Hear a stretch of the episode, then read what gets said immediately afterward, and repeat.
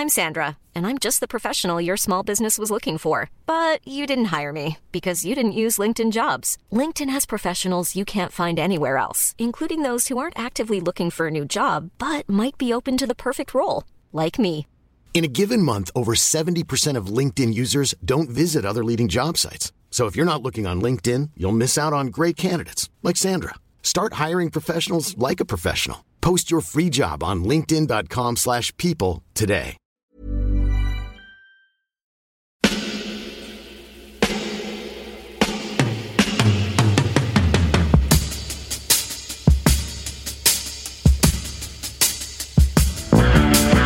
Copain Jack Burton, il regarde l'orage bien droit dans les yeux et il lui dit T'es si tocard que tu passerais pour un chef-d'œuvre de l'art moderne. Madame, je n'écrirai rien sur ce film, c'est une merde Merde Ce sont les gars qui se prétendent normaux qui vous déçoivent. Les dingues, ça ne fait jamais peur.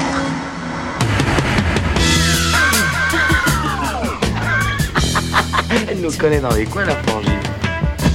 Salut, c'est Clémence. Bienvenue dans Sale Temps pour un film, le podcast qui fait la pluie et le beau temps sur le cinéma. Aujourd'hui, numéro spécial, on vous propose un format un peu différent de d'habitude. Nos chroniqueurs sont toujours là, en pleine forme. Bonjour Julien. Salut Clémence. Hello Stéphane. Salut Clémence. Alain est toujours fidèle à son poste derrière la console. Salut Alain. Mais ce n'est pas tout. Si je vous parlais d'un format spécial, c'est parce qu'aujourd'hui, nous avons le plaisir de recevoir un invité et pas n'importe quel invité. Il vous a fait frémir avec haute tension, vous a glacé le sang avec Mirrors, vous a terrifié avec la colline à des yeux, vous a fait claquer des dents avec Piranha 3D. Aujourd'hui, il vient nous parler de sa dernière création, un film haletant. Bonjour Alexandre Aja. Bonjour. Alors aujourd'hui, tu viens nous parler donc de ton nouveau film Oxygène, l'histoire d'une fille coincée dans une boîte. Pas n'importe quelle fille, hein, une fille amnésique qui n'a pas la moindre idée de qui elle est et de ce qu'elle fait là. Et pas n'importe quelle boîte, hein, elle est coincée dans un caisson cryogénique. Un caisson cryogénique où l'oxygène commence à manquer. Ce projet, il a été imaginé il y a 5 ans sur un script de Christy, Leblanc. de Christy Leblanc, merci. Et il sort finalement le 12 mai sur Netflix. Alors il y a eu quelques changements entre-temps. À la base, le film devait être tourné en anglais. C'est ça, c'était un scénario qui avait été écrit euh, à compte d'auteur par Christy Leblanc et qui avait circulé dans les studios et qui avait eu un, énorme buzz. Anna Tawai devait euh, le faire, le produire, euh, a commencé à redévelopper le script. Finalement, ça s'est pas fait. Euh, Wild Bunch, donc une compagnie française mais très internationale, a, a- acquis les droits du scénario et me l'a donné à lire. Euh, C'était pendant la post-production de, de Crawl. Et, euh, et je ne connaissais absolument rien de, de- de cette histoire, donc je me suis d'abord fait euh, séduire par le, le, le, le prémisse très euh, Buried, ce- ce- ce- cette idée. Alors, Buried était un, un- film que j'ai vraiment aimé, et surtout un, un- de ces moments quand on voit un film on se dit Ah putain, pourquoi j'y ai pas pensé?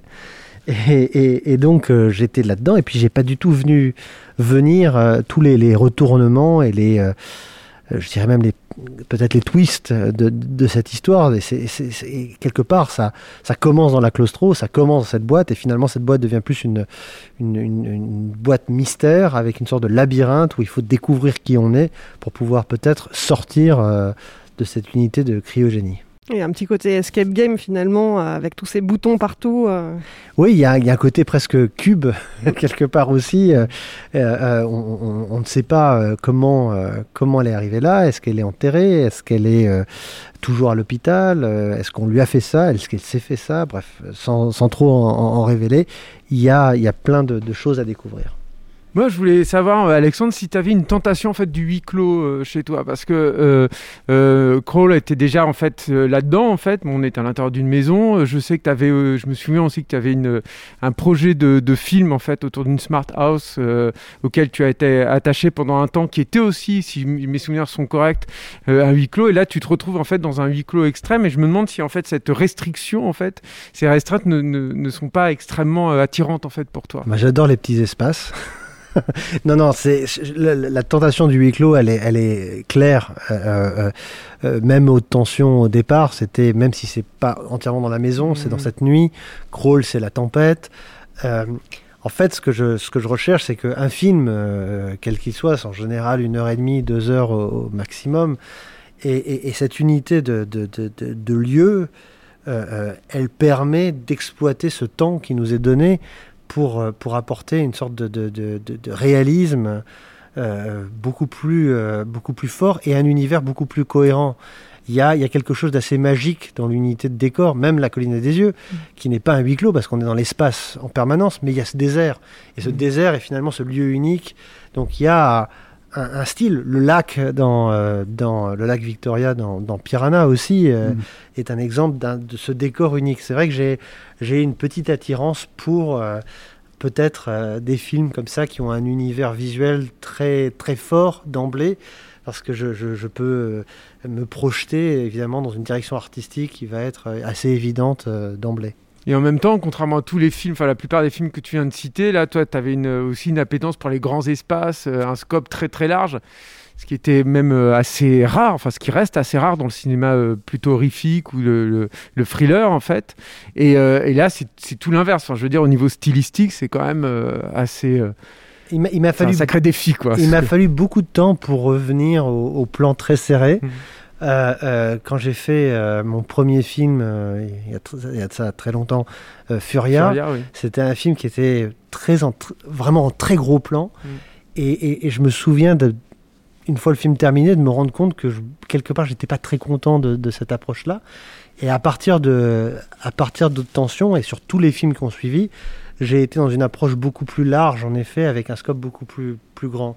Et Oxygène, par définition, étant donné qu'on est dans une boîte, dans un caisson de cryogénie pendant quasiment tout le film, évidemment, on ne pouvait pas se permettre d'avoir des plans très larges. En revanche, le paysage changeait, au lieu d'un paysage euh, euh, de désert ou de lac ou euh, de tempête, c'était euh, Mélanie Laurent, qui est un, qui est un paysage aussi euh, C'est une captivant. question d'échelle, exactement. Voilà, une question d'échelle. Donc finalement, j'ai quand même essayé de, de retrouver euh, en fait le, le- la manière euh, de- des autres films pour pouvoir euh, jouer avec le plan très serré, le plan un peu plus large, et évidemment changer juste le, curseur de l'échelle. Moi, je me demandais un, un truc, en fait, en général, comme toi, tu écris pas mal tes scénarios, les scénarios de tes films, y compris, en fait, quand c'est un remake, par exemple, de La Colline des Yeux, ce genre de choses, et que c'est un scénar, quand même, de la blacklist. Là, il a fallu l'adapter en français, puisque c'était euh, c'était euh, prévu pour une prod anglaise, comme tu l'as dit, enfin américaine, comme tu l'as dit. Je me demandais, en fait, s'il y a, du coup, il y a quand même un travail d'adaptation de ta part, euh, peut-être dans, la, dans le fait de le faire en français d'un seul coup, mais aussi de, de peut-être de, de te le réapproprier, en fait, euh, le Ah. sujet, les thématiques. quoi. Alors le, système américain est fait de telle sorte qu'en fait, euh, pour être crédité à, un- à un scénario, il faut euh, avoir en tant que réalisateur changé plus de 50% du script. Mm. Euh, ce qui veut dire que euh, la plupart du temps, on n'est pas crédité. Mais j'ai passé quasiment deux ans à réécrire Crawl. pareil sur Piranha, Mm, mm. sur tous les films en fait. Alors des fois on est crédité, des fois on n'est pas crédité. Ça dépend évidemment de, de, de la perspective. Moi, mon travail sur le scénario, il avait commencé sur la version américaine euh, du, sc- du script de Christie, où on avait vraiment travaillé sur le scénario déjà pour se l'approprier, même en tant que producteur, parce que je ne devais pas le réaliser euh, au, départ. Et c'est ensuite, euh, quand Netflix nous a un peu suggéré cette idée de pourquoi pas le faire en français, où tout d'un coup, je me suis dit, bah, c'est finalement très intéressant parce que ça va pouvoir l'inscrire dans une réalité peut-être un peu plus naturelle, réaliste, légitime euh, européenne. Ça parle de, de- de problèmes qui, euh, qui sont tout, tout aussi américains que, français ou que euh, scandinaves ou que partout dans le monde. Et donc finalement peut-être me permettre d'aller encore plus loin dans mon adaptation du script vers une, une thématique un peu plus adulte, voire un poil plus existentiel sur, sur, sur ce sujet. Et l'adaptation en français, au-delà de la traduction, ce qui était tout à fait nouveau, parce que moi j'écris toujours en français et je traduis en anglais. Donc là, le, le Ouais, chemin inverse inverse, était, euh, était assez intéressant et nouveau. Mais ça a été une. une voilà, c'était un peu le. le- le- euh, évidemment, on a continué à, à- à travailler, à l'adapter pour se le mettre, euh, évidemment. euh, En, bouche, ouais. Et, mais alors du coup, le, le- le fait de tourner pour la première fois en français depuis bah, Haute Tension, en fait, euh, est-ce que c'est, euh, est-ce que quelque part, en fait, c'est- c'est c'est plus facile, tu t'es rendu compte que c'était plus facile finalement, ou est-ce que, en fait, tu t'as pris tes habitudes en gros aux États-Unis et... Bah, alors oui, il y a évidemment des habitudes, mais moi, sur tous les films euh, que j'ai tournés euh, aux États-Unis, il y a toujours une sorte de, de noyau dur de l'équipe euh, qui parle un peu français, hein, que ce Mhm. soit euh, avec Greg Levasseur ou Maxime Alexandre. euh, on a, on a ce- ce- ce- ce- cette petite unité euh, comme ça. Donc c'était un peu notre langage secret euh, pendant longtemps. Là, évidemment, tout le monde parlait français, donc bon, c'était un peu différent. Mais euh, euh, euh, finalement, moi, j'avais, c'était plus la musique des, des dialogues et Mm. du langage. Mm. Et, et c'est quelque chose dont j'ai parlé très vite avec avec Mélanie. Je lui dis, c'est- quelque chose que j'ai pas fait. J'entends maintenant les dialogues en anglais. Très souvent, ça passe naturellement. Et finalement, il y a plein de choses en anglais qui passent très bien, qui en français tout d'un coup font, euh, je sais pas, un peu Ouais. plus euh, écrites ou. euh, un exemple spécifique justement de ça C'est c'est intéressant. alors, euh, sur le scénario, par exemple, quand on l'a adapté, on a, on a été très vite dans un langage très parlé, très, Mhm. et, et au montage, on s'est rendu compte que euh, ça nous, ça déconnectait un petit peu. Donc, on a, on a enlevé sur, sur quand elle jure beaucoup. euh, euh, donc, on en a gardé quelques-uns, mais elle jurait beaucoup, beaucoup plus pendant toute, toute, toute l'aventure qu'elle traverse. Marrant. Donc ça, c'est des choses, par exemple, comme ça, qui euh, un équilibre à trouver. Et, et- et en anglais, l'anglais est plus, euh, comment dire, c'est plus facile en fait de. euh, quand un acteur est bon, on peut quasiment passer n'importe quel dialogue. et en français, même si l'acteur est bon, il y a quand même des choses qui qui, euh, qui font trop exposition ou trop dit. Ou... C'est-à-dire qu'il y a- il y a une sorte de, de, de, de tolérance à ce côté hollywoodien qui fait que c'est un film et qui, en tout cas pour moi en tant que, spectac- en, en tant que spectateur, euh, pour, un- pour, en français, je vais me sortir, me dire ah putain, j'y crois pas une seconde. Donc c'était vraiment ça mon, mon rôle de, de, de, La d'éliminer. punchline est- passe mieux en anglais par Voilà, exemple c'est qu'en ça, se par- français parce que exactement, se parler à habitué. soi-même, Mm. se parler à soi-même, c'est quelque chose de très compliqué en français. Ouais, c'est c'est ça. Il y avait aussi rajouté euh, la, la difficulté du fait que bah, Mélanie Laurent, elle est toute seule euh, dans cette capsule. Et, euh, et finalement, elle va s'adresser euh, de temps en temps euh, à l'intelligence artificielle qui, qui monitore euh, tout ce qui se passe dans la capsule. Euh, elle va parler aussi, enfin, elle va avoir d'autres occasions de discuter, mais la plupart du temps, elle est quand même dans un monologue. Euh, ça n'a pas dû être facile. Non, euh, c'est pas facile parce que c'est vrai que c'est quelque chose de très. euh, c'est inscrit un peu dans le style américain de se parler à soi-même, de, de, de- de faire des punchlines à soi-même. Le, le- le- le côté un peu funny under fire, ce qui est le, le- le- le- le- le côté John McClane ou Indiana Jones, euh, presque une trademark de, de- de leur, style de personnage. Et, là, avec elle, on a justement euh, éliminé euh, au, maximum ce genre de choses pour revenir à un naturel, revenir à elle-même. Mais c'est quelque chose que je fais systématiquement sur tous les films, euh, en général quand c'est des survival, c'est que le, scénario est vraiment une sorte de, plan d'architecture, pas la Bible, c'est pas fait pour être euh, respecté euh, à la lettre, c'est là pour être adapté. Et là, on avait une chance incroyable, c'est comme on est dans ce décor-là, et que ça se passe essentiellement là, on a, ch- on a tourné dans l'ordre. Donc en tournant dans l'ordre, on a Mm. pu, avec le personnage, euh, découvrir des choses, se rendre compte de, de certains problèmes de logique ou de problèmes de, de, de- de cohérence ou d'action et adapter le scénario à mesure qu'on qu'on tournait. C'est quel pourcentage à peu près cette adaptation? Ça a été relativement considérable ou plutôt anecdotique à la marge? 80%. non, non, non, mais je sais Non, pas. non, pourcentage peut-être, c'est ridicule. Non, comme mais, ça, non, non, mais c'était des petits détails. Ouais. c'est- Mm. L'histoire était Mm. la même, mais c'est vrai que euh, des répétitions, des choses qu'elle Mm. fait, ou la logique, c'est le, le- le principe de mais pourquoi je fais ça et pourquoi je fais pas ça?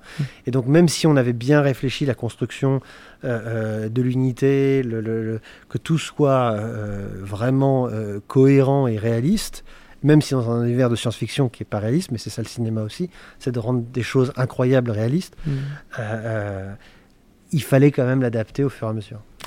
Tu parlais tout à l'heure de rendre le scénario peut-être plus existentiel, et euh, je voulais rebondir en fait là-dessus parce qu'il m'a semblé, alors c'est peut-être un gros délire de critique, et si je dis une ânerie, il faut le dire tout de suite, euh, sans mettre de gants, tu t'as dit une connerie, voilà, ça m'ira.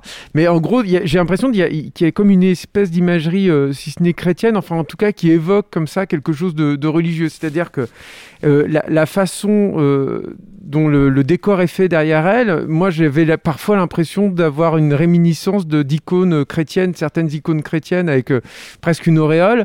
Et pareil, dans ce dialogue, en fait, on pense à toute cette imagerie de l'au-delà, par exemple, ou à, ou à ces choses-là. Et du coup, j'ai eu l'impression de voir que, comme une espèce de dialogue entre... euh, comment dire, un mortel et une divinité ou j'en sais rien, je sais pas. Il, m'a semblé avoir quelque chose là-dedans en fait qui a été travaillé. C'était c'était volontaire, c'est pas hmm. du tout une connerie. Ah, euh, voilà. C'était, euh, il y avait euh, parce qu'il y a une dimension sans spoiler le film qui est une réflexion sur la mort et sur la vie après la mort. Hmm. où je voulais cette, cette imagerie de, de, de presque d'église, de vitraux euh, derrière elle ou de Madone euh, mhm. derrière elle, ce, ce, ce, glow de, de, de, lumière aussi euh, qu'on a. Et au-delà de ça, évidemment, la musique de Rob. Qui par les chœurs, les voix, ce côté presque anachronique qui va pas du tout, qui est pas du tout une musique de science-fiction, va complètement dans ce côté, voilà, d'église et de, presque un peu, un peu spirituel et, religieux. Donc c'était vraiment une volonté, euh, euh, une volonté euh, voilà, dans, le, dans le sujet même du film. D'ailleurs, il y a un nom qui m'a enfin, qui m'a beaucoup étonné, enfin pas étonné, mais en même temps j'étais content de le retrouver là, puis on voit que c'est lui, c'est Jean Rabas en fait. Et c'est marrant parce que Jean Rabas, il est très connu en France pour des, des c'est donc un chef décorateur, je dis pour les auditeurs en fait, c'est peut-être l'un des chefs décorateurs, si ce n'est le chef euh, décorateur le plus réputé en France, et il est connu pour des constructions cyclopéennes, enfin que ce soit la, cité des enfants perdus ou le premier Astérix, enfin voilà, il en a fait plein quoi, des trucs absolument énormes. Et là tu lui as demandé de construire, alors je vais pas spoiler parce qu'il n'y a pas que ça évidemment, mais, tu lui as demandé de construire basiquement de se focaliser sur un truc minuscule. Je, me demandais déjà d'une part ce que tu lui avais demandé et d'autre part quelle avait été sa réaction à lui quand tu es venu le chercher pour ça. Bah, je pense que c'est exactement ça qui l'a excité, c'est-à-dire l'idée de construire un, film de science-fiction euh, français, européen, qui s'inscrirait presque dans une, euh, dans une approche euh, quasi Tarkovsky de, je me compare pas, c'est pas ça que je dis, mais en tout cas. Tarkovsky série B. mais, Une, approche, une approche qui en tout cas légitime, très, très mmh. réaliste, mmh, mmh. très sérieuse. Et lui avait, euh, avait envie de travailler sans, sans, sans, spoiler sur tout cet univers-là, mais finalement, il le, il le dit lui-même euh, très bien. La construction de cette unité a été euh, un des, des casse-têtes les plus, les plus incroyables euh, de, sa carrière parce qu'il a fallu qu'on construise. On voulait aussi donner à, Mélanie la possibilité d'avoir tous ses écrans en live mhm. et pas en post-production. Donc mhm. tous les écrans sont, sont, euh, sont nourris d'images qui ont déjà été designées. Et, Jean, dans la grande tradition des, production designers, euh, tels qu'on le dit en anglais, c'est-à-dire c'est des gens qui ne s'arrêtent pas simplement au design du décor, mais qui vont au design de du film en collaboration. Donc c'est vraiment avec lui, avec Agnès Bézier qui était la, chef costumière, du moins la, créatrice des costumes, et, euh, et, avec Maxime Alexandre, directeur de la photo, qu'on a euh, euh, créé ce, micro-univers qui est quelque part un fantasme de tout réalisateur, c'est-à-dire un, univers qu'on peut contrôler complètement, où le moindre détail, c'est presque fétiche, fétichiste comme, comme approche. la moindre petite euh, vis, le moindre euh, design et quelque chose, la moindre texture.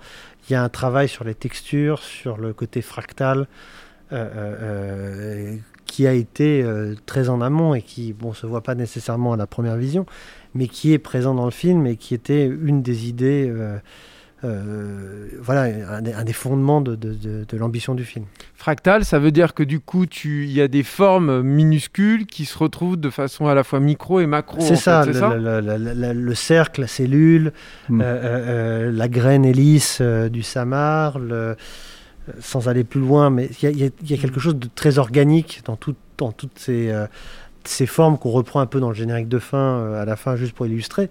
Mais c'est vrai que c'était la volonté, la volonté d'aller euh, jusqu'au bout. Et c'est rare qu'un film, euh, pour des questions de budget ou des questions de, de, de, de temps, permette d'aller aussi loin dans un contrôle de chaque, de chaque élément.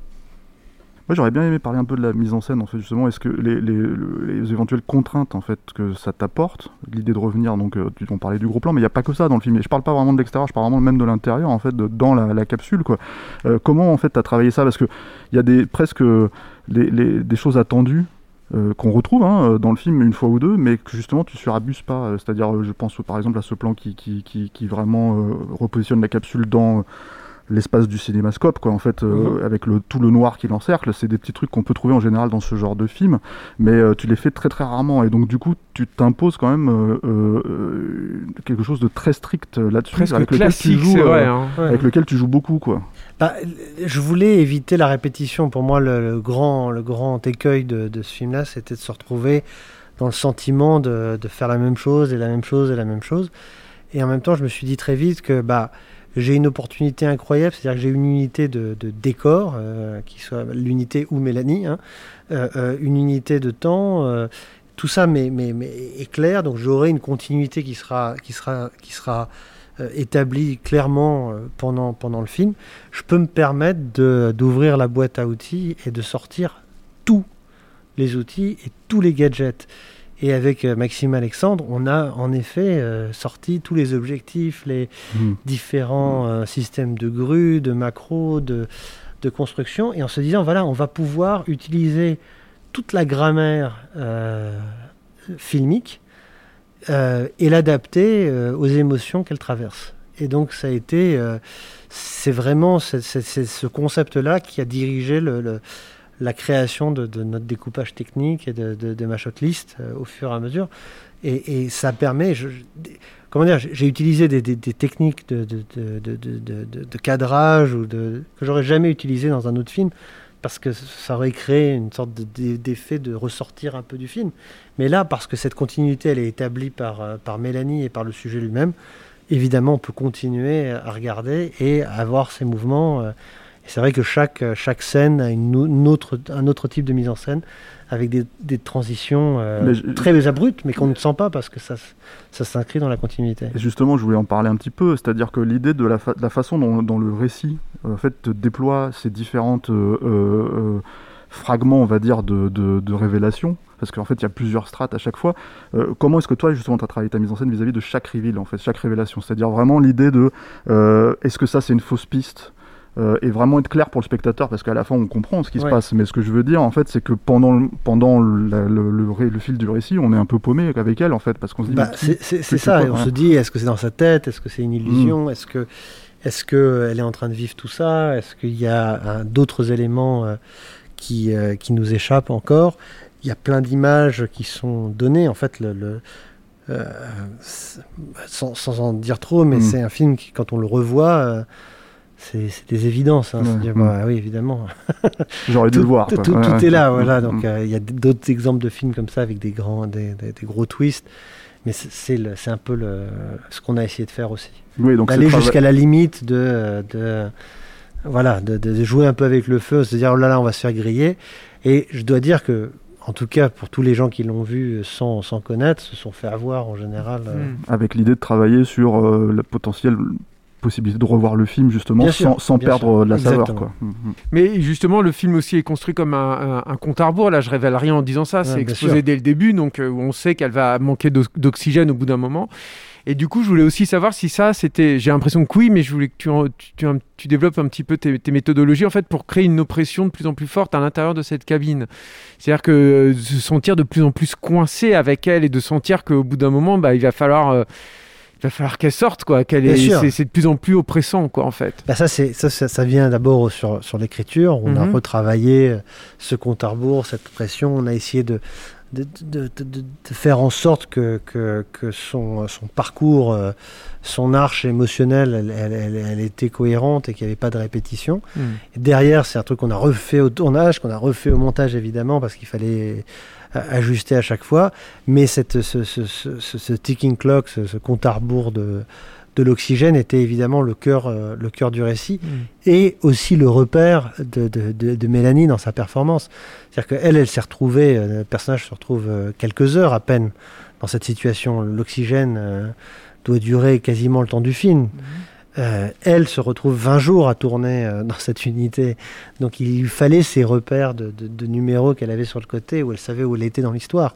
C'était Mhm. c'était aussi une manière de se remettre dans euh, il me reste 5%, il me reste 10%, il me reste 15%. C'est ça, c'est-à-dire qu'il y a le jeu avec Mélanie Laurent, puis il y a tout, donc tous ces écrans donc qui étaient fonctionnels comme tu l'as dit tout à l'heure, que vous gériez à mesure que le tournage progressait. Enfin, c'est quand même Exactement. assez inédit. C'est Ouais, ouais, comme truc, quoi. On avait, on avait, on avait enregistré toutes ces boucles. On savait Mm. exactement par rapport au scénario euh, tout ce qui devait se passer sur ces écrans, Mm. mais mais ça va jusqu'à son rythme cardiaque, qui est évidemment pas Mm. euh, euh, sur son rythme à elle, mais qui va suivre l'histoire. Et, et- et à chaque fois, on a le- le- le- les variations en arrière-plan. euh, et pour l'avoir vérifié moi-même, évidemment, ça, tout est tout, tout est là en fait. Tout est bon. ouais.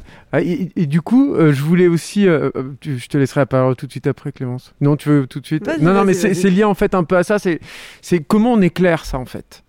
C'est l'enfer. C'est-à-dire que, alors évidemment, obligé d'avoir que des practical light, enfin que des, Bah, des en fait inclus La, dans le la décor. lumière vient du décor. Oui, c'est ça. ouais. La lumière vient du décor.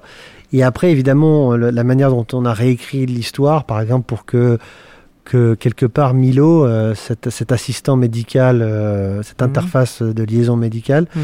euh, ait un visage, on lui a donné une sorte d'animation apaisante avec une sorte de, de visuel qui était projeté aussi et qui, dans cet œil. Ah, ça aussi, c'était en direct. ah, tout ça, c'est en direct. Tout, tout est en direct. Et, et- et ça, ça lui permettait d'avoir quand même une source de lumière, évidemment, Mm. mais aussi quelqu'un à qui parler, presque une sorte de contre-champ, même si c'est un contre-champ artificiel. Alors justement, ma question portait sur Milo, donc l'IA à qui euh, Mélanie Laurent s'adresse. Euh, c'est Mathieu Amalric qui euh, joue cette voix, qui est moitié humaine, moitié robotique, euh, et elle a été enregistrée avant. Euh, pourquoi euh, ce choix de l'enregistrer en amont plutôt que de Alors, lui faire donner la réplique directement? C'était pour plusieurs raisons. On a fait un premier enregistrement, on a fait un deuxième enregistrement après, mais le premier enregistrement, c'était pour euh, euh, que, que Mélanie et nous tous, nous puissions euh, avoir une idée du rythme, Mm. euh, du débit de, de, de Mathieu Amalric, mais aussi pour euh, que tout le monde comprenne, et surtout Mélanie, à quel point cette voix était apaisante, presque réconfortante dans son humanité, mais finalement source extrême de, de tension et d'anxiogène, parce que évidemment, il n'y a rien de pire que quelqu'un qui essaye de, de, de vous rassurer quand vous êtes dans une, dans une crise d'angoisse absolue. I'm Sandra, and I'm just the professional your small business was looking for. But you didn't hire me because you didn't use LinkedIn jobs. LinkedIn has professionals you can't find anywhere else, including those who aren't actively looking for a new job but might be open to the perfect role, like me. In a given month, over 70% of LinkedIn users don't visit other leading job sites. So if you're not looking on LinkedIn, you'll miss out on great candidates like Sandra. Start hiring professionals like a professional. Post your free job on linkedin.com/people today. Aussi, un truc qui est assez marrant, c'est que. Alors, euh, je. je- c'est un film français avec euh, euh, une logique de SF. On, va pas spoiler là, peut-être on se parle un tout petit peu après. On, on annoncera ça aux, auditeurs parce qu'il faut vraiment voir le film avant. En fait, euh, ne vous faites pas spoiler quoi. Mais si vous voulez vraiment, après avoir une vue d'ensemble, une fois que vous avez vu le film, ça peut être intéressant de parler de quelques éléments. Mais moi j'aime bien en fait le, côté, enfin tes références de SF, on va dire, si tu veux, par rapport à ça, parce que tu parlais de Tarkovsky, mais il n'y a pas que ça. Il y a un côté, quand je disais série B, c'est par exemple, j'aime bien le côté la, seringue en fait presque vivante comme un serpent et ça fait, il y a une touche d'humour en fait là-dedans dans la façon de tourner pour essayer d'arriver à trouver une veine. Très organique en Voilà, plus. hein, et, ça, est c'est assez marrant, ça fait sourire, en fait, ça prête à sourire. Et, et en fait, je me demandais quelles étaient. euh, bon, on les connaît tes références, mais je veux dire, euh, peut-être élaborer un petit peu sur ça, sur l'idée que euh, ce genre de truc, tu peux te le permettre peut-être plus euh, parce que ça offre une belle ambition française, tu vois, euh, qui est pas habituelle, en fait, euh, tout simplement. Ah ici, oui, c'est- c'est c'est- c'est- alors c'est toujours un paradoxe parce que on a euh, on, on- on occupe euh, vraiment une des places les plus importantes dans la science-fiction, euh, dans la littérature, Mm. dans la bande dessinée. euh, premier réalisateur de genre et c'est un réalisateur français. Bref, il y, a- il y a vraiment une, une- une- comment dire, on était prédestiné à, à- à- à s'illustrer dans la, dans la science-fiction Et finalement, et puis finalement, il ne s'est rien passé. Donc, c'est c'est dommage. Voilà, c'est juste euh, triste. Avec ce film-là, je me suis, grâce à Netflix qui, euh, qui, a, qui a voulu justement, euh, qui a poussé pour qu'on puisse le faire en français, on, s'établit dans quelque chose, dans une, autre, dans une autre logique. Mais il y a un truc qui est super intéressant qui est en train de se passer avec Netflix, où justement le- le- le- l'hégémonie de l'anglais comme langue internationale à travers le monde est en train de s'effriter et on voit par exemple que voilà, des, des- des- un film comme La Plateforme, euh, euh, qui est un film espagnol, Mm. a été regardé pour la plupart du temps en espagnol, pas nécessairement doublé, à travers le monde euh, sur Netflix. C'était un de leurs plus gros succès pendant la pandémie. Euh, Arsène Lupin a été un succès mondial. euh, surprise ou euh, en tout cas voilà qui qui n'était pas nécessairement attendu Mhm. et en général ce genre de choses c'est des choses qui arrivent avec des films en anglais c'est très rare c'est presque un retour euh, à- euh, presque aux années 50-60 où euh, des grosses productions euh, européennes avaient une sorte de, de parcours international euh, euh, très fort. Donc il y a une ouverture, j'ai l'impression, sur de la science-fiction, sur euh, euh, des thèmes euh, dans la langue euh, légitime à l'histoire, en fait, euh, Mhm. finalement. Et plus nécessairement, ah, il faut que ça soit en anglais, sinon ça marchera pas. Mais alors, euh, le- l'envers éventuellement de la médaille, pour quelqu'un comme toi, en plus qui vient vraiment du cinéma, c'est-à-dire c'est-à-dire qui a travaillé, qui a sorti tous ses films en salle, hein, euh, Mhm. euh, est-ce que c'est pas un petit peu frustrant justement? Alors, t'as pas le, le- le- le stress de la sortie. Au contraire, voilà, c'est partout, c'est mondial. Mais en fait, le fait de, de travailler aussi bien l'image, euh, comme à son habitude, quoi, et de pas pouvoir, la télé, euh, voilà, ouais. de pas pouvoir que- forcément le diffuser sur grand Et, et est-ce que c'est quelque chose aussi dont tu as tenu compte en fait Alors- des tournages en fait? Parce que Oui, finalement ça euh, Bah, Il y, a- il y a évidemment, et on peut pas ne, ne pas penser à ça. Alors, on va s'empêcher de se dire, euh, ça va être vu sur un téléphone. ça, on, on se dit, non, non, ça n'arrivera pas, ça n'arrivera pas. Mais on se dit aussi, il y a quand même des avantages. Les avantages, c'est qu'évidemment, le, le film sort le, le 12 mai sur la plateforme. Euh, il sera euh, disponible pour les 205 millions pas d'abonnements 70 copies quoi. d'abonnements dans le monde, c'est-à-dire plus de 600 millions de spectateurs, donc c'est spectaculaire. Alors évidemment, il va pas apparaître partout, ça dépend euh, de, de, de, de, de, de- de quel film vous regardez, mais si vous regardez de la science-fiction, si vous regardez un film d'horreur, si vous aimez bien les films étrangers, euh, l'algo... euh, Le grand vous, algo euh, va, vous- va vous le recommander. vous, vous le recommandera. Donc il y a- il y, a quelque chose d'assez d'assez positif. Après, Netflix le met en, en- en- à disposition avec euh, euh, vraiment la meilleure qualité euh, possible quand on est équipé, avec le, le HDR qu'on a qu'on a développé, qui est pour certains films, hein, je suis pas un énorme fan du HDR, Mhm. mais je trouve que pour certains films, et celui-là, parce que justement le- la lumière de- du caisson, le- euh, ça prend une autre qualité qu'on n'aurait pas nécessairement euh, au cinéma. Et pour finir, je trouve que c'est très important sur celui-là. Il y a un rapport d'échelle, on en parlait Oui. tout à l'heure, Mm. mais finalement, le- la, la taille d'une télé, c'est presque la taille de la boîte et la taille quasiment de. Il y a un rapport d'échelle à Ah, égal. quoi. Voilà, exactement. Où on a l'impression d'avoir donc euh, Mélanie euh, en direct dans, dans sa boîte. Et ça, tu l'as pensé comme ça en fait Bah, ton- ouais. Ça s'est, ça s'est, euh, comment dire, ça s'est imposé Mm. d'une manière assez logique, parce que finalement, euh, c'était le- le rapport à l'image.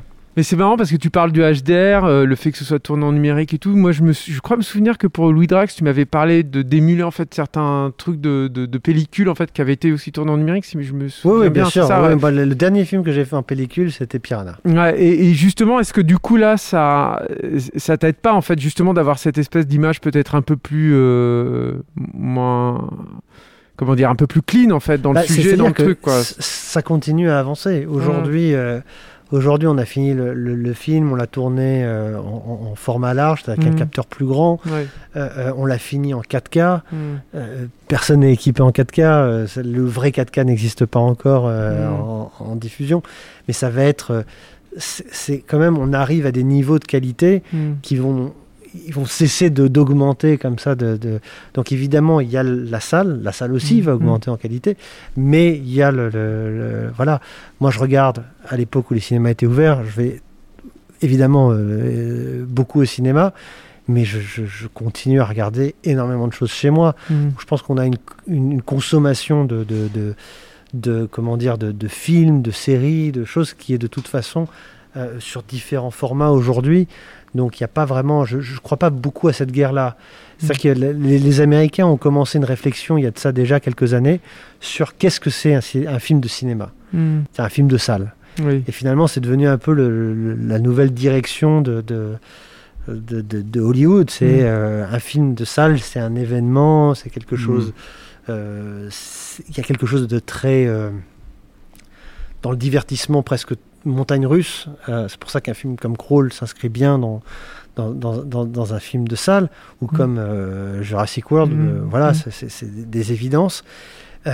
Mais c'est aussi, la salle de- devient un petit peu le- le- l'endroit où on va pouvoir sortir des films d'auteur en plateforme. Donc il y a, il y a quand même ce, ce paradoxe, mais c'est de plus en plus éloigné. C'est-à-dire ce qui, ce qui était au milieu va disparaître euh, pour justement les plateformes. Et cette réflexion américaine, elle va finalement se retrouver être, à mon avis, euh, ce qui va se passer dans le reste du monde après le Covid.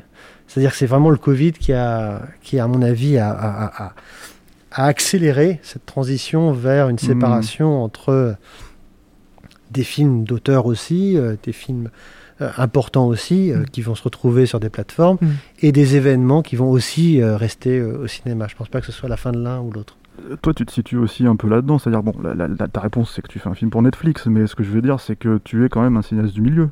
C'est-à-dire que tu fais des budgets potentiellement confortables, mais malgré tout. euh, Alors oui, voilà. mais alors je, je me retrouve exactement dans ces problématiques, mais j'ai l'avantage sur les États-Unis, en tout cas pour le moment, Mm. c'est que le cinéma de genre, le cinéma de peur, est le seul cinéma qui tient encore euh, euh, tête au, euh, à, à l'hégémonie euh, Disney, Marvel. euh, euh, C'est-à-dire que finalement, euh, il n'y a que des films d'horreur qui réussissent à, À à, faire des, des énormes cartons en salle, aussi bien que, que des films de super-héros. Mm. Donc il y a quelque part, je pense qu'il y a une passerelle entre les deux, qui est le, le film d'expérience et de, de, de- de- de- de divertissement. Donc euh, Mm. euh, c'est là où peut-être on, se retrouve, mais c'est vrai que même en étant au milieu, j'ai l'impression que le- ce cinéma-là que je- j'essaye de faire a encore sa place euh, en salle ou en plateforme aussi. Les, les deux sont possibles. Moi, je trouve aussi que dans l'Oxygène, il y a cette continuation avec, euh, avec Crawl qui était un peu la fusion de ce que tu avais fait avec euh, Horns ou, euh, ou Drax, où justement tu étais peut-être plus centré sur un cinéma intimiste, euh, très personnel, sur des études de caractère aussi.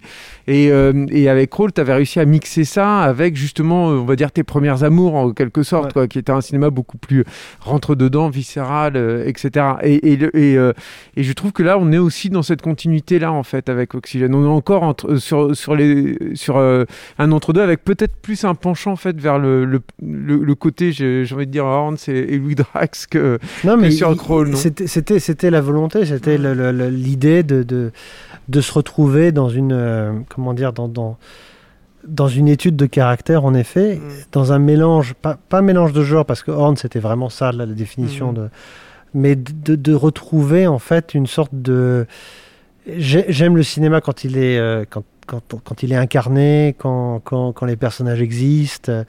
Et en même temps, je sais que je fais pas un cinéma de, de, de personnages nécessairement. C'est-à-dire un peu, mais, mais j'aime, j'aime l'inscrire dans une sorte de, de situation ou de, de- Mhm. où je voudrais pas me retrouver en général. C'est toujours, c'est toujours le, le- le principe. Mais ce qui est bien, c'est qu'en fait, ça, ça s'inscrit dans, euh, dans quelque chose que tu as toujours voulu faire en vrai. Parce que moi, je me rappelle très bien la toute première interview qu'on a faite, donc ça ne nous rajeunit pas. Il y a 20 ans, tu m'as utilisé ce terme que j'ai que j'ai piqué, qui était série B philosophique, que j'aimais beaucoup parce que voilà, en fait, c'était C'était effectivement. pour euh, Furia? Ouais, c'était pour Furia Mhm. quand on avait fait une interview où tu m'avais parlé de ça et, et- et en fait je m'étais dit ah mais c'est ouais c'est vrai c'est très bien vu alors moi le, le petit critique que Voilà. j'étais a fait hop j'embarque ça euh, j'embarque ça je le mets dans ma poche C'est, c'est, c'est- voilà, j'ai, euh, refait une- un, un master de, de, de Furia euh, justement euh, euh, l'année dernière, du moins il y a deux ans maintenant. C'est, dur, quoi. Le film n'était pas vraiment réussi. hein, quand même. Putain, bon Et puisqu'on parle de, tes premiers films, là, tu as retourné en, français, en France. Est-ce que ça t'a donné envie euh, de repartir sur cette voie? Alors, il y a, euh, euh, oui, mais pas forcément. C'est-à-dire que j'avais j'avais beaucoup de projets qui étaient déjà en, en développement. Au moment où la pandémie commence, je suis en préparation de, de Tomie, de Junji Ito, qu'on doit tourner en anglais pour, euh, pour Sony, euh, et donc le, projet s'arrête. J'avais d'autres projets euh, qui, qui- étaient préparés, donc là, ça a été une sorte de, de, parenthèse presque nécessaire, parce que c'est devenu une sorte de- de- d'évidence que, à travers ce qu'on vivait, ce film avait une raison, une raison d'exister. Maintenant, je repars sur, sur mes autres projets qui, voilà. Mais j'ai toujours eu, en fait, même avant Oxygène, des projets ou en France ou en langue française euh, qui étaient à différents niveaux de, développement, mais c'est pas quelque chose. c'est le sujet en fait, c'est toujours le sujet. C'est-à-dire que si euh, s'il y a une raison que ce soit en français, euh, je serai le premier à- à y aller quoi. Il y a un contraste stylistique dont on n'a pas beaucoup parlé pour l'instant dans Oxygène. euh, et là, je m'approche dangereusement du spoiler, mais qui est en fait sur le- le- l'étouffement en fait de, donc du personnage du récit euh, cadre, enfin central, on va dire, et en fait notamment sur euh, les visions, euh, les flashbacks, enfin ce qu'on interprète comme des flashbacks en l'occurrence, qui, qui sont eux à l'extérieur. Et, euh, et j'ai l'impression que tu l'as justement travaillé comme des comment dire des soupapes quoi, très clairement. C'est-à-dire qu'on est j'ai l'impression un peu plus dans quelque chose de plus éthéré au niveau que ce soit au niveau de la lumière, au niveau du, du cadre, même du choix des, des focales en fait, et, euh, et, et même dans la machinerie en fait, peut-être plus de caméras portées peut-être sur ces sur ces moments-là et tout. Enfin, j'aurais aimé que Bah, tu nous en parles en fait de ça. En fait, c'était la, la- la capture des, euh, des souvenirs. Mhm. Et qu'est-ce que c'est un souvenir? C'est toujours la réflexion. Est-ce que quand je me souviens de quelque chose, j'y pense, euh, j'y pense en me mettant en scène dans ce souvenir, ou est-ce que j'ai une vue subjective de ce souvenir?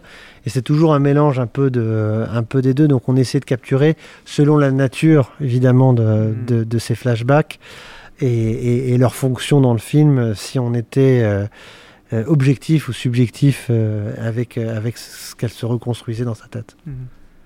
Julien, tu disais qu'on s'approchait des, des spoilers. Bah, justement, je crois qu'on arrive au moment où il faut prévenir nos auditeurs que euh, si vous ne voulez pas vous faire spoiler, si vous n'avez pas encore vu Oxygène, arrêtez d'écouter maintenant, parce que là, on va rentrer dans 10 minutes de spoil. voilà, 10 minutes 100% spoil.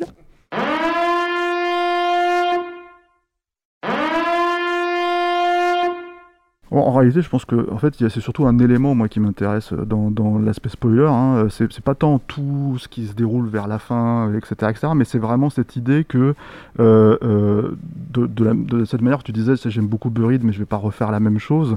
Il y a quelque chose qui l'ouvre vers une, moi, ce que je, parlais un petit peu de belle ambition, mais c'est ça, c'est-à-dire qu'en fait, on rentre dans l'espace, c'est-à-dire qu'en fait, on se rend compte que le personnage de, Elisabeth Hansen, en fait, est, dans une capsule, mais qui flotte en fait dans l'espace, et, et c'est quelque chose que je trouve qui est la façon de le révéler déjà est assez euh, pertinente, enfin assez forte quoi, et surtout en fait euh, ça ouvre sur euh, une ambition qu'on a rarement en France, dont on, je me suis même dit tiens à ce moment-là en fait ça fait sens de faire le film en français, vraiment parce que aux États-Unis ça, ça aurait pu passer de manière un petit peu plus ap- inaperçue ce type de twist, mais là en fait au contraire c'est c'est- ça l'ouvre vers quelque chose de beaucoup plus grand. Tu te dis les mecs de MacGuff, ils devaient être contents.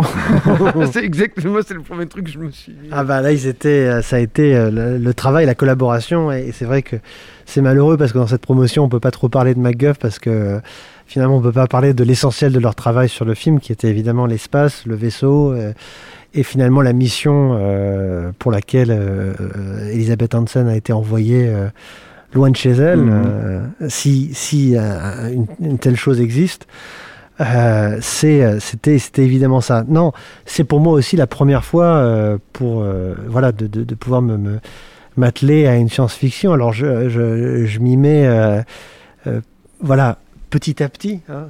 Évidemment j'ai travaillé beaucoup euh, sur euh, l'espace, l'univers, les concept art. On avait développé énormément euh, sur sur Cobra. Bah oui. Euh, Ah oui, bah oui. On y pense forcément. Moi, J'ai- j'y ai pensé tout de suite. ouais. c'est des choses, mais ça m'a fait, c'était c'était assez assez fou parce que euh, euh, on savait que c'était que quelques plans. On savait que, mais c'était une importance énorme parce qu'évidemment c'est quelque chose qu'on n'attend pas. On pense qu'elle est enterrée, on pense qu'elle est à l'hôpital et finalement elle est, euh, elle est, voilà, à 65 000 kilomètres. euh, Je parlais de, contraste Terre. tout à l'heure. Alors là, ça Voilà, explose et- totalement et, le truc. quoi. Et, et c'est là où tout d'un coup on a l'opportunité, euh, la, la possibilité de passer du, du plan très serré au plan euh, infini, qui revient au plan très serré dans l'œil. Donc Mhm. on, est, on est dans une transition euh, d'échelle où finalement le côté fractal, où on n'est que de, de l'infini dans l'infini dans l'infini, Mhm. euh, euh, prend, euh, prend, prend tout son sens. Mais après, évidemment, ça va au-delà sur un autre, euh, un autre spoiler, je ne sais pas si on va en parler là, Mhm. mais qui est sur évidemment la, la nature de qui elle est et, Mm. et pourquoi elle ne se souvient de rien et pourquoi cette mémoire euh, qui, lui est, euh, qui lui revient ne semble pas être exactement la sienne. Et qui revient, qui recoupe en fait justement avec ce côté existentiel en fait, Voilà. sur, euh, sur le truc de pourquoi j'existe, est-ce Oui, que j'ai le droit mais- d'exister, est-ce que c'est légitime en fait que je sois Voilà, là, que exactement. ça, et puis, où on peut voir la chose d'une autre manière, ou sur, euh, évidemment, euh, est-ce que la vie après la mort est possible dans Mm. un univers de science-fiction qui crée cette vie même si elle est complètement déconnectée? Est-ce Mm. que, est-ce que, est-ce que ce sera elle qui sera sur cette planète ou quelqu'un d'autre? Hmm, Bien sûr. Moi, je voulais que tu me parles un petit peu du, justement du design du vaisseau, en fait, euh, vis-à-vis de notamment de, bah, de, de son, j'allais dire cercueil, tu vois, c'est marrant, mais du, du caisson, en fait, parce que justement, il y a un écho là. En fait, ce qui est chouette de ce vaisseau, c'est que il est, euh, il- moi, il me semble évident, en fait, quand je le vois, je l'achète tout de suite, en fait. Mais je pense que c'est parce qu'on, on- tu m'y as préparé, en fait, auparavant. Alors voilà, il y a, il y a cet élément naturel qui est cette graine de, de, de, de- de samar, Mhm. cette graine hélice d'érable.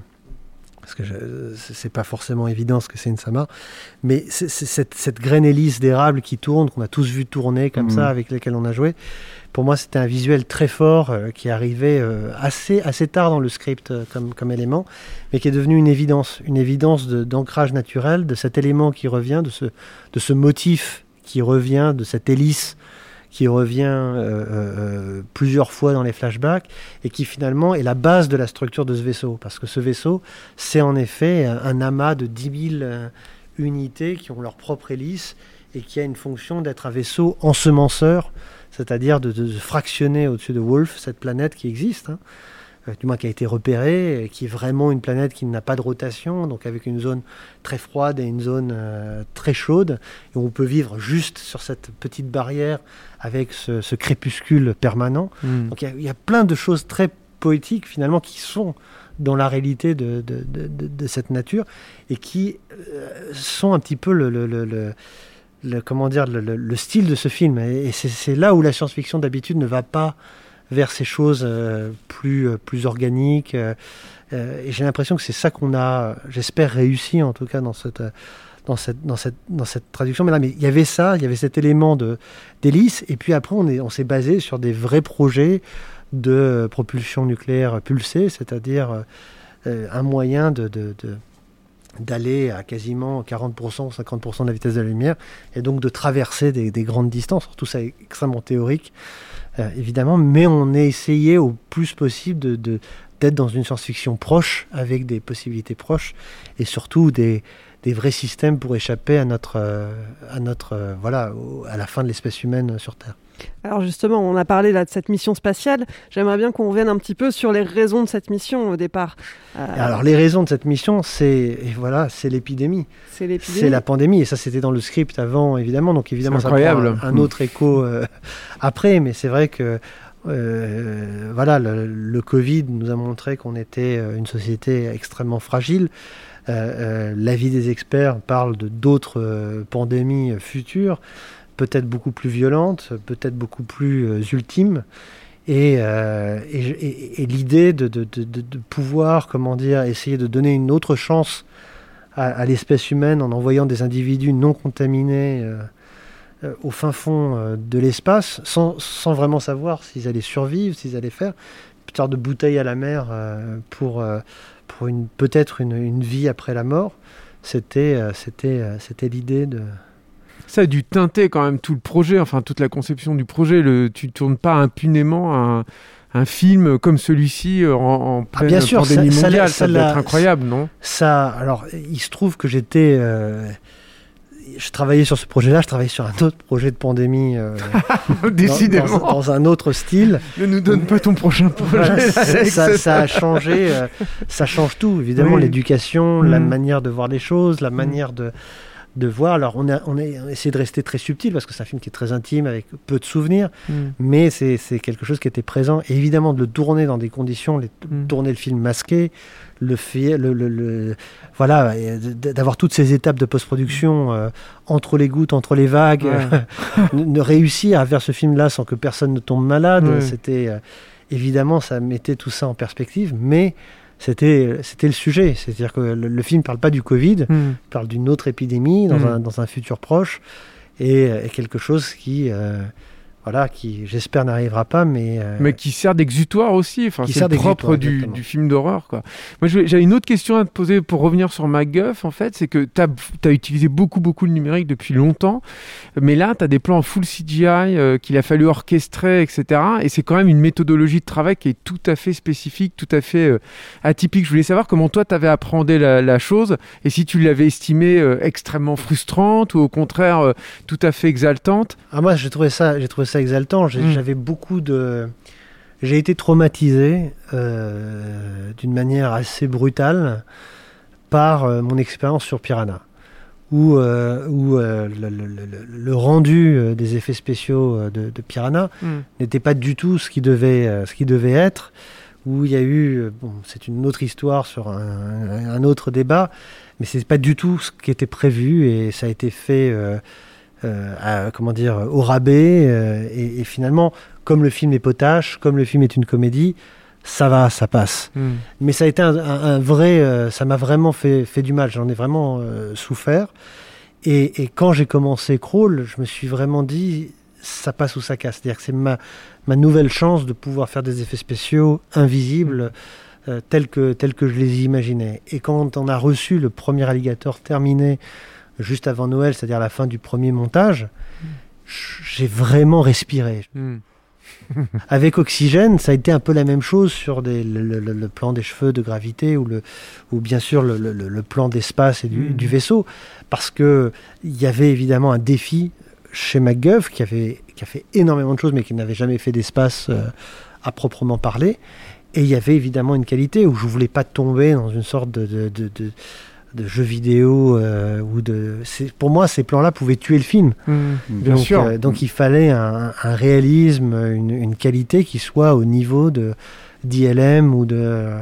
Et, et- on s'est battu, on a travaillé euh, avec une équipe exceptionnelle et Mm. ça, et, et c'est passé. C'est passé dans un délai très court quand même, hein, parce que on a on a terminé de tourner au mois d'août, euh, donc euh, c'était pas si longtemps que ça. Avec encore des, des petits effets gore en plus. Et je me suis dit, là, on le retrouve, euh, Alex. Ah, peux ça pas. m'a fait plaisir, Je moi. peux pas, La je peux caméra pas. qui passe dans le trou, tout ça. Je peux pas m'en empêcher. Voilà, il faut deux trois deux trois petites euh, petites touches. Ouais, mais ça fait plaisir. C'est- Ça n'empêche pas l'émotion. Euh, on en a peut-être un peu touché deux mots euh, vite fait, mais peut-être euh, quels seraient éventuellement tes prochains projets euh, Quelque chose de peut-être palpable, donc tu peux te dire ah, là, Ah fait, bah, on peut redémarrer ça. j'ai- Voilà, il y, en a plein qui sont prêts, Mm. euh, qui sont euh, qui ont continué à se développer pendant le, le Covid. Y a évidemment une situation euh, mondiale qui est un peu étrange, euh, qui fait qu'il y a presque une année de retard, donc tout ce qui reprend, reprend. Bref, est-ce que ça va reprendre tout de suite ou est-ce que ça va reprendre dans quelques mois Je ne sais pas encore. Euh, J'ai plein de projets très très différents.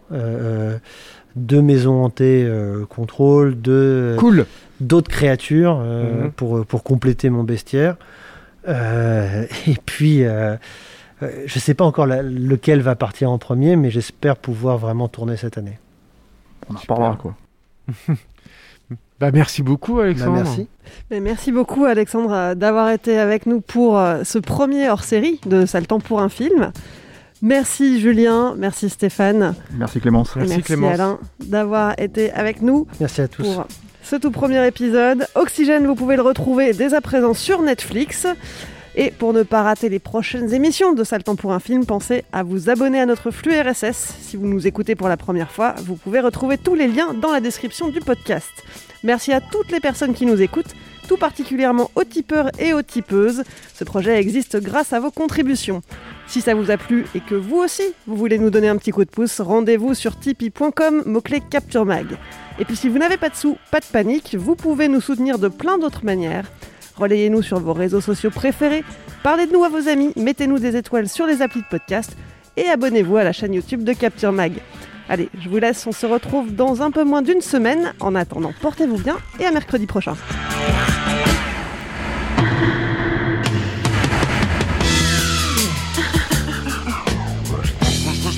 Você tem para aí, resistez,